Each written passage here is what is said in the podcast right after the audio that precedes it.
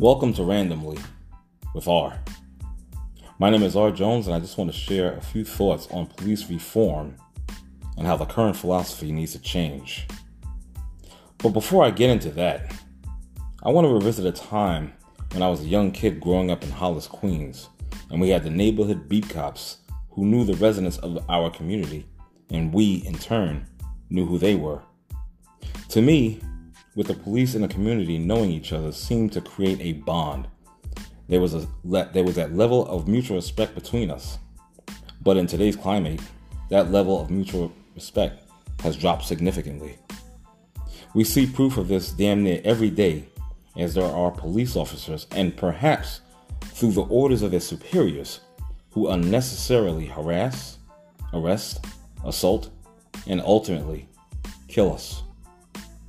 We have seen way too many examples of the police unjustly slaying black and brown men and women nationwide. Names like Eric Garner, Sandra Bland, Walter Scott, Laquan McDonald, Tamir Rice, Breonna Taylor, and most recently, George Floyd. Sadly, I am leaving out many other notable victims of police brutality, and I'm sure that there are those whose stories have never been heard let alone been caught on video. Black and brown people who have seen this story play out time and time again, they are growing increasingly angry and frustrated with dealing with the loss of another brother or sister at the hands of those sworn to protect and serve citizens of this country. But sadly, we get reminded that we are not deserving of that type of service. How do we typically respond to these travesties? Usually, we take our pent up anger and emotions to the streets, holding rallies and protests.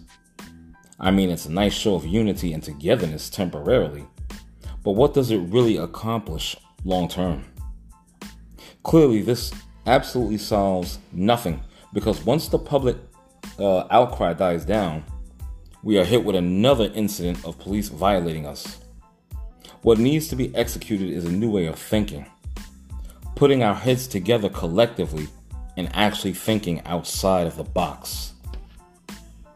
One way to go about bringing change, coming to a solution to police brutality, may be through the political lane.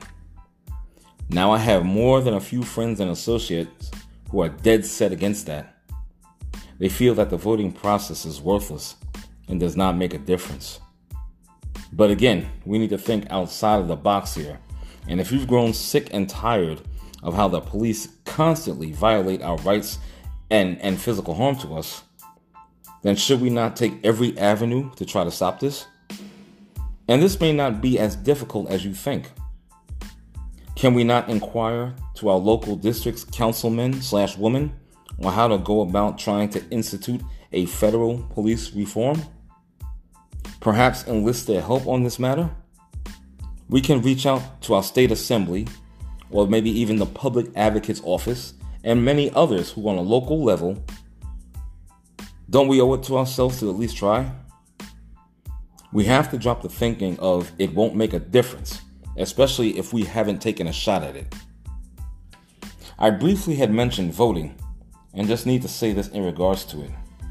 If there is a candidate running for a local office and their way of thinking is the same way of, as ours, why not support that person and try to elect them in the office they aspire to get to? If that individual gets into office, they may be, they may be able to help in getting solutions to our issues. Now, if I sound as if I'm preaching, believe me, I'm I'm really not trying to. But the point I'm trying to drive home here is that we need to expand our thinking and try to come up with a solution that rallies and protests never have. Let's think long term. Let's think outside the box. So until then, randomly.